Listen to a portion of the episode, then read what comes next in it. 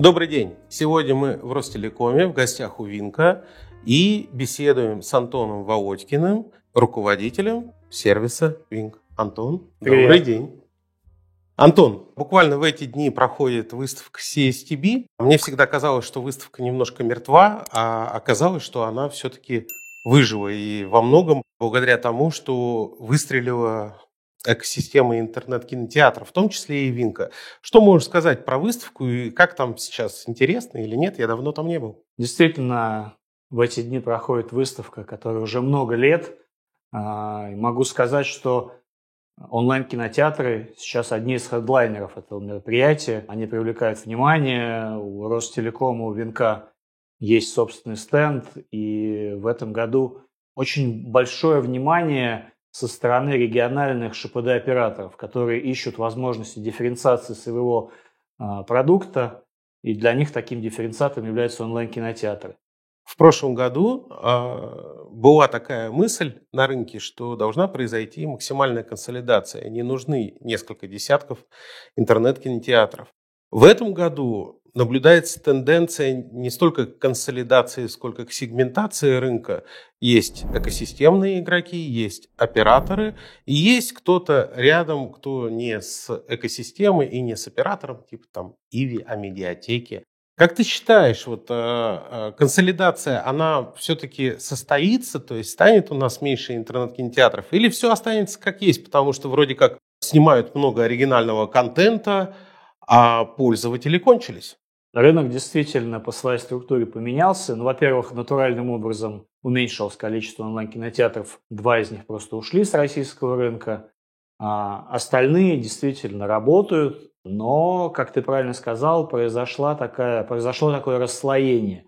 А, выделились очевидные такие лидеры рынка, которые являются онлайн-кинотеатром первого выбора, такие, которые смотрят на постоянной основе, готовы платить э, за подписку 1, 2, 3, 5 месяцев. Те, которые дают э, комплексное предложение. И есть онлайн-кинотеатры, ну, в большей степени специализированно контентные, которые предлагают больший объем собственного контента, меньший объем других библиотек, меньшее предложение по ТВ-каналам, и на них есть спрос, но он иногда ситуационный. Зависит от того, насколько удачное предложение оригинальное вышло именно сейчас. Более того, эти онлайн-кинотеатры немалую часть своей дистрибуции строят не напрямую через свой сервис, а через лидеров рынка, которые уже консолидируют контент разных онлайн-кинотеатров. Так делаем мы, так делают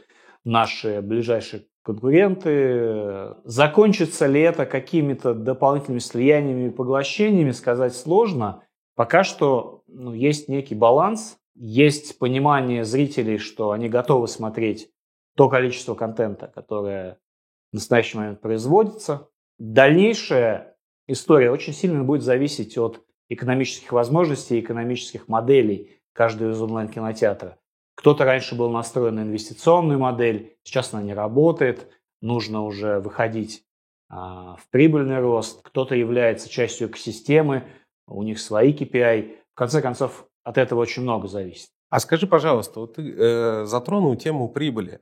А, последние несколько лет, особенно еще пока был Netflix в России, все просто бредили оригинальным контентом.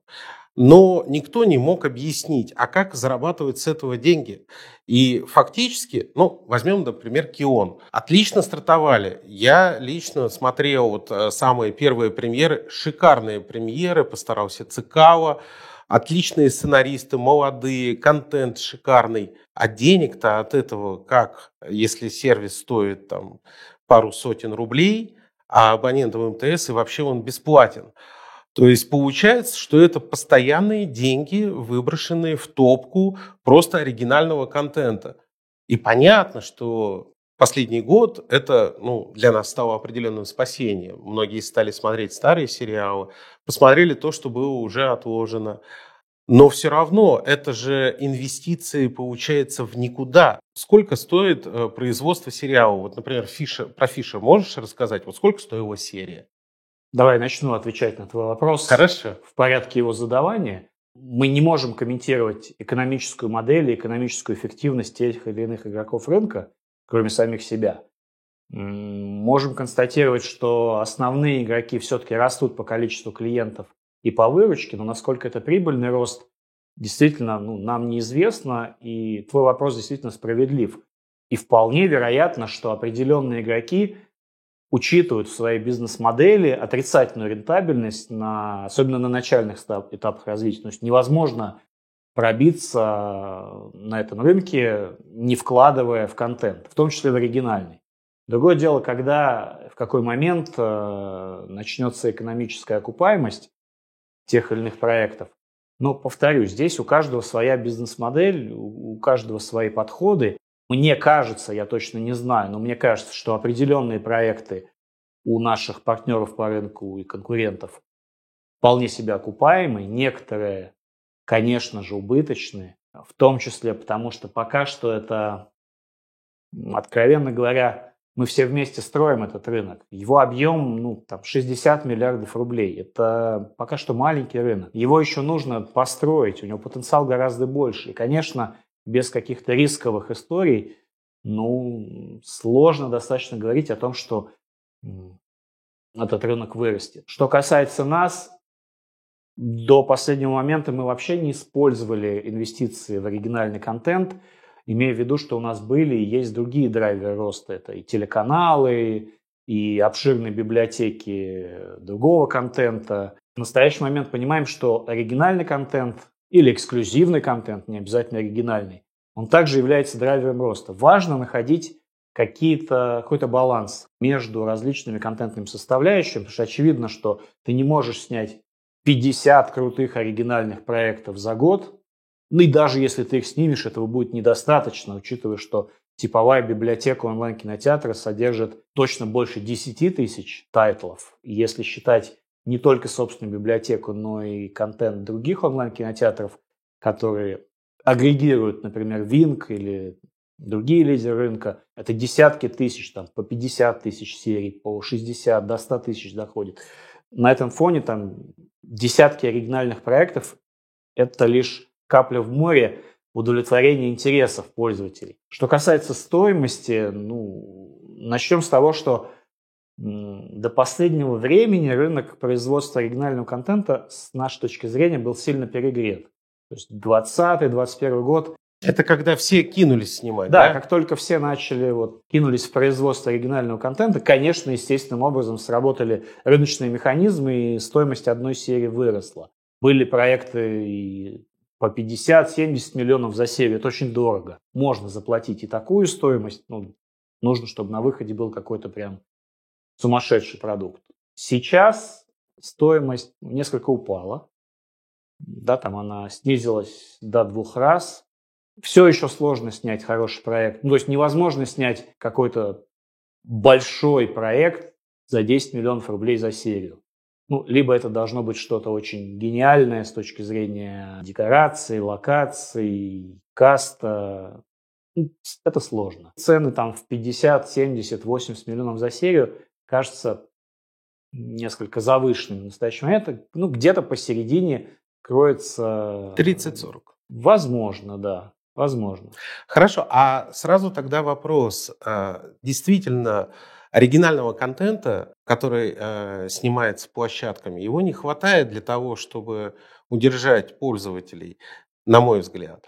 А, потому что даже если ты начинаешь эту серию по разу в неделю, как на телевидении выкладывать. Все равно некоторые просто ждут, когда все выложат и подпишутся на месяц. Некоторые вообще не ждут, а идут в известные места. Но а если возвращаться к опыту Netflix, то в последние годы, сейчас, к сожалению, я не могу его отслеживать, но вот последние годы он сделал огромную ставку на так называемый телевизионный контент, то есть телешоу, которые снимаются исключительно для самого Netflix. И они вот снимаются, вроде как стоят недорого, а людей засасывает, потому что все-таки сериал или тем более фильм – это конечная история.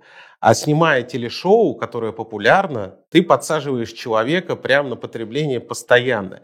И тебе не кажется, что э, современная наша современная индустрия онлайн-кинотеатров как-то полностью вычеркнула телеконтент из своей сферы внимания? Ты прав в том, что телешоу – это действительно новая такая, вернее, возрожденная валюта телеканалов. И то, на чем они сейчас получают достаточно хорошую аудиторию. Ну, телешоу, ты прав, хорошо работают на телеканалах и постепенно переходят в онлайн-кинотеатры. Я не могу сказать, что онлайн-кинотеатры не держат в фокусе внимания, просто не у всех есть, во-первых, коллаборации настолько плотные с телеканалами. Во-вторых, не все еще это поняли и до сих пор занимаются все-таки фокус на оригинальные проекты, просто потому что инвестиционный цикл в оригинальном контенте, он достаточно долгий, значит, что ты в прошлом году деньги все потратил, а все, что есть у тебя в этом году, ты можешь потратить а, на проекты, которые выйдут в следующем году. Поэтому, возможно, мы чего-то не видим. Поэтому я соглашусь с тем, что это классная тема. А, у нее есть определенная все-таки заточенность под телевизионный формат, и здесь тоже придется всем онлайн-кинотеатрам какие-то эксперименты проводить. Ну, ты прав в том, что здесь могут быть гораздо более низкие затраты, ну, так же, как, например, в любом YouTube-шоу, да, можно снять по 100 тысяч за серию классное YouTube-шоу, но ты попробуй придумай его, ты попробуй его спродюсируй. Здесь как раз роль креатива, она еще сильнее, чем в производстве киноконтента. И я скажу, что есть дефицит а, и идей, и кадров, которые могут это сделать. У нас недавно очень хорошо вышла такая смесь формата детского шоу и детского сериала. Это проект «Шоколате». Ну, я скажу, что он завоевал внимание зрителей очень-очень серьезное. Хорошо, но э, насколько я помню, в Винке есть еще и э, подборки каких-то блогеров, да, то есть видеоблогеров. То есть вы в эту тему как-то шли.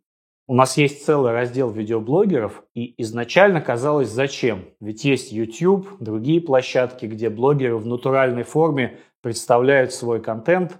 Они, собственно, там живут, они там рождаются и гаснут. Тем не менее, мы поставили определенные эксперименты, и эти пилоты показали, что есть запрос на селективный блогерский контент. Там, где этот контент отобран, где тебе не нужно выбирать, какие каналы самые интересные, Какие выпуски самые интересные? Самым популярным запросом был детский контент. То есть детские блогеры, родители не хотят э, проводить отбор внутри YouTube, э, они хотят, чтобы был раздел «Безопасные детские блогеры», чтобы кто-то за это сделал, в данном случае наша редакция. Э, дальше они включили это и сказали, все, ребенок, смотри, это лучшее, что есть в интернете, и не надо тебе идти на YouTube, где там, собственно, ты не защищен ни от чего, и реклама там любая может возникнуть и так далее. Поэтому детский контент э, в благосфере вот очень хороший показывает результаты у нас. Также э, выборки по определенным тематикам. Это путешествия и ряд других. Это не для фанатиков, которые подписаны там на 15 популярных каналов и все время их просматривают. Это для такого более лайтового зрителя, который немножко ленивый и хочет, чтобы все отобрали и показали, вот где самые прикольные юморные шоу. Все открываю, смотрю. И у нас есть определенные взаимоотношения с этими блогерами. В общем, все довольны. Они расширяют аудиторию, а мы клиент, даем контент. Как попасть к вам? Как начать зарабатывать деньги через вас? Кому надо бежать со своим великолепным шоу? Конечно, не с тысячу просмотров, как у нас, а с миллионом. У нас есть прекрасное контентное подразделение, которое в том числе и это направление ведет. Все контакты есть на нашем сайте wing.ru. А, если есть интересный канал, и он подходит нам по тематике, то мы э, всегда договоримся. Возвращаясь э, к техническим всяким а, моментам, вот а, платформа Wing во всяком случае, э, в том виде, в котором я ее наблюдал в прошлом году, в этом году еще не смотрел, она была все-таки закрытой платформой. Приложение устанавливать нельзя. Конечно, была э, хорошая фишка, что YouTube уж оставили, за это спасибо. Но все равно, прям такая контент-центричная модель, что все вот в нашей экосистеме, больше вам никуда ходить не надо. И эта модель, она была распространена на, на всех игроков. Но за этот год и Яндекс, и э, МТС, и Сбер, они расширили э, свои экосистемы, они сняли препоны для установки дополнительных приложений. Вы движетесь к, э, к тому, чтобы ваша платформа стала более открытой? Или все-таки вы считаете, что надо идти своим путем, вот все, что нужно, все есть. Контент мы вам отберем, оригинальный мы снимаем, телевизионный нам даст СТС, у нас все хорошо. Если говорить о наших девайсах, то есть об Android-приставке Wing Plus – то действительно она начинала развитие как а, монопродукт, где было только приложение Wing. Мы достаточно быстро поняли, что определенные дополнения, они нужны вот здесь и сейчас, добавили туда YouTube. И сейчас мы постепенно открываемся для наших партнеров, для тех, кто готов, соответственно, произвести дополнительные доработки и поставить свое приложение к нам. В меньшей степени это касается видеосервисов. Пока что мы не видим какого-то горячего, горячей необходимости устанавливать э, видеосервисы других операторов на свою приставку, но тоже беседы такие ведем. А различные сервисы развлекательные уже появляются у нас, и в том числе из экосистем э, известных. Плюс мы интегрировались э, с голосовым помощником Маруся. У нас есть возможность и через колонку управлять э, винком и, собственно, использовать приложение на мобильном телефоне. Поэтому здесь мы более открыты, но я не скажу, что мы совсем такая открытая книга, в том числе потому, что постановка к нам требует определенных доработок со стороны партнеров. Партнеры иногда интересуются, но потом ставят какой-то свой план, и это заканчивается у кого-то успешно, у кого-то отложенной какой-то историей, хотя у нас там уже миллионы проданных устройств, и поэтому не все просто об этом знают, но те, кто узнает, конечно, бегут к нам и просят э, интеграцию. Хорошо, но приставок-то у вас много разных, и это еще тоже интересная деталь, что у нас рынок считают до сих пор отдельно IPTV и отдельно OTT. IPTV у вас Ростелеком, OTT а это Wing, в принципе это все в одном, и вроде как Э, старые приставки с винком не работают, надо брать новую. Последний раз я э, проблемы с таким, извиняюсь за выражение, зоопарком устройств и э, подходов видел только в триколоре, и для них это все закончилось достаточно плохо, доля падает. Есть какой-то план уже перевести всех там со старой приставки на новые?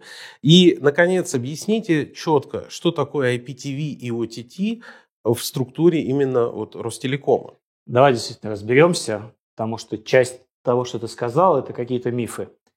Начнем, Отлично, разрушим их. Начнем с приставок или с того, как мы устроены. Винк – это, пожалуй, одна из немногих, а по нашим данным, единственная технологическая платформа в мире, которая, в, в рамках которой оператор платного телевидения смог свой устаревший продукт заменить на новый, сделать это бесшовно на всех старых устройствах без каких-то потерь клиентов, без необходимости вводить дополнительные видеосервисы в свой набор продуктов, сделав это внутри своей платформы.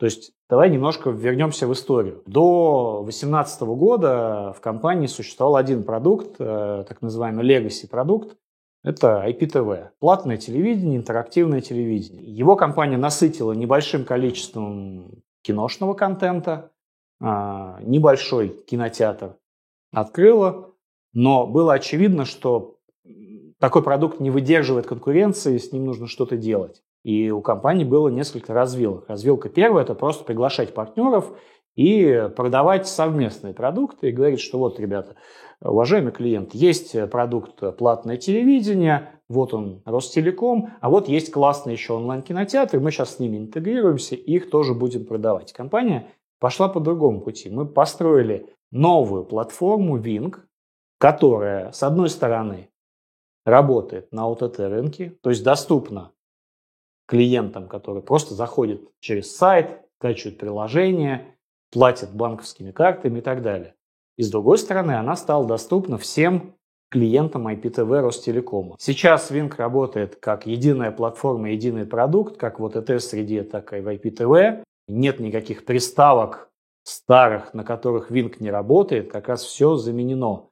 Вернее, платформа заменилась, а приставки остались теми же. Еще раз вспомню, что такое IPTV. Это всего лишь технология передачи сигнала по внутренней сети Ростелекома, когда он затягивает кабель в дом и дальше через этот кабель в приставку, а после приставки в телевизор подает сигнал. Преимущество у такой технологии в том, что она не зависит от скорости Wi-Fi, от скорости внешнего провайдера.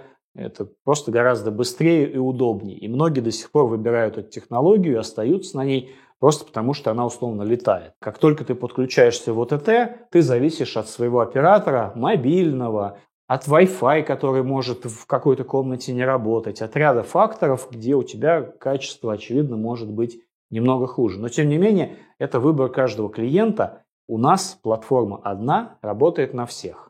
Ну хорошо, это приставки, но тренд последнего, наверное, полугодия – это выпуск телевизоров экосистемных. И, на мой взгляд, это очень хитрый и иезуитский подход. Когда ты заходишь с приставкой, все нормально, да, ты сначала, значит, э, как бы подключаешь. Особенно учитывая то, что основной парк телевизоров, я могу ошибаться, но ты меня поправь, в нашей стране он все-таки состоит из LG и Samsung, платформ, которые уже уходят. То есть как телевизоры шикарно, но все подключают в них уже приставки, самим интерфейсом там VPOS и Tizen не любят пользоваться. Телевизор, если ты продаешь свой экосистемный, а, то фактически ты становишься тем самым первым выбором, то, к чему все онлайн-кинотеатры стремятся, как ты э, уже говорил. Почему у вас нет своего телевизора? Смарт-телевизор – это все более важный девайс а, в каждой семье. Происходит замена. Действительно, многие игроки начали производство собственных телевизоров с собственными оболочками и так далее. Мы внимательно следим за этим процессом, видим динамику. Более того, с некоторыми из участников рынка мы проводили совместные пилоты по продажам. Потому что что есть у нас, но нет у других, нету такой базы дистрибуции. В конце концов, Конечно. продавать эти телевизоры будут либо ритейлеры, которые сильно чувствительны как раз к А-брендам, так называемым. То есть в NVIDIA Eldorado все-таки большая доля продаж – это А-бренды. LG, Samsung, несмотря на то, что формально то ли ушли, то ли не ушли, непонятно по их заявлениям, но ассортимент есть. Ну, Panasonic, Sony Приходят другие продаются. бренды, там Haier вкладывается, в маркетинг, поэтому А и Б бренды, они будут существовать на рынке. Смарт-телевизоры, привязанные к каким-то медийным экосистемам, они тоже имеют право на существование. И здесь для нас вопрос э, сейчас действительно заниматься собственным производством, взять кого-то в партнеры. Ну, никто не мешает кого-то из этих партнеров к себе забрать и, собственно, внести определенные изменения в оболочку по согласованию. На самом деле все они готовы. Потому что, повторю, мало сделать телевизор, нужно дистрибуцию его сделать. Да, мы достаточно успешно продаем э, и внешние э, девайсы, например, колонки, умные Капсулы, колонки, да? да, пожалуйста, угу. мы их замечательно продаем. Это не значит, что мы не работаем над своими продуктами, но пока не пришло время еще их представить. Ну, конечно, такая работа ведется. Но ты все равно считаешь, что телевизор не главная экосистемная такая вещь, да? Я считаю, что это не, что это важное, но в структуре экосистемы нет такой серебряной пули, нет одного единственного ответа на вопрос, что нужно сделать, чтобы у тебя все было хорошо. Надо заниматься всем. И телевизорами, и дистрибуцией, и контентами, и маркетингом, Поэтому... Но тогда вернемся к Винку. Да? То есть э, понятно, что серебряной пули нет, что надо заниматься всем. Но если заниматься всем, это будет просто черная финансовая дыра, которая будет затягивать бесконечно все ресурсы. Вот э, Винк на чем больше сосредоточен?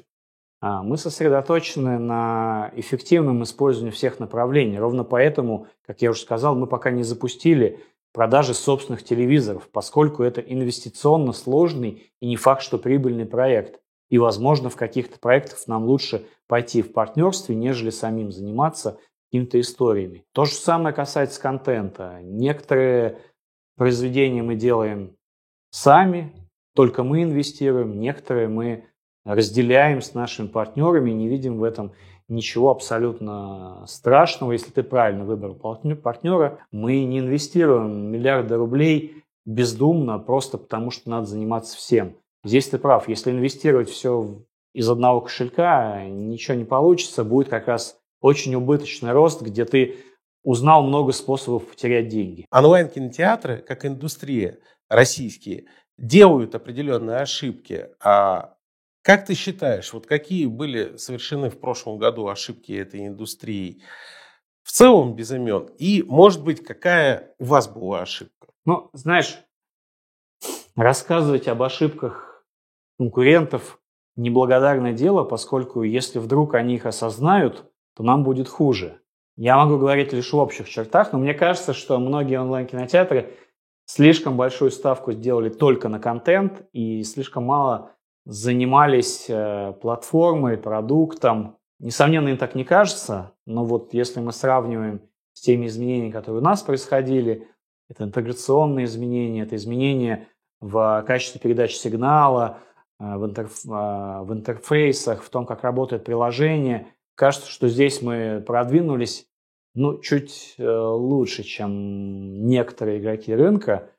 Кажется, что они нач- начинают это осознавать, но опять же, это компетенция, которую очень сложно на рынке получить, и в данном случае ну, там, мы не сильно боимся, потому что осознать не значит, что там быстро сделать. Так же, как с производством крутого контента, если ты осознал, ты знаешь, что завтра у тебя выстроится очередь э, режиссеров, сценаристов, продакшенов, многие уже заняты. Вторая тема, которая, мне кажется, даже чуть раньше, чем прошлый год, такую ошибку или, может быть, особенность, которая не сработала, заключается в слишком длинном цикле, ожидаемом цикле окупаемости проектов, которые закладывали наши партнеры, наши конкуренты.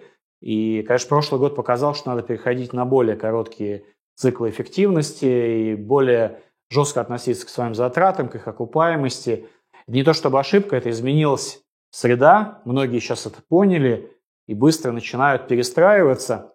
Ну, а мы всегда жили в такой ситуации, когда необходимо инвестиционные деньги достаточно быстро окупать. Спасибо большое за интервью.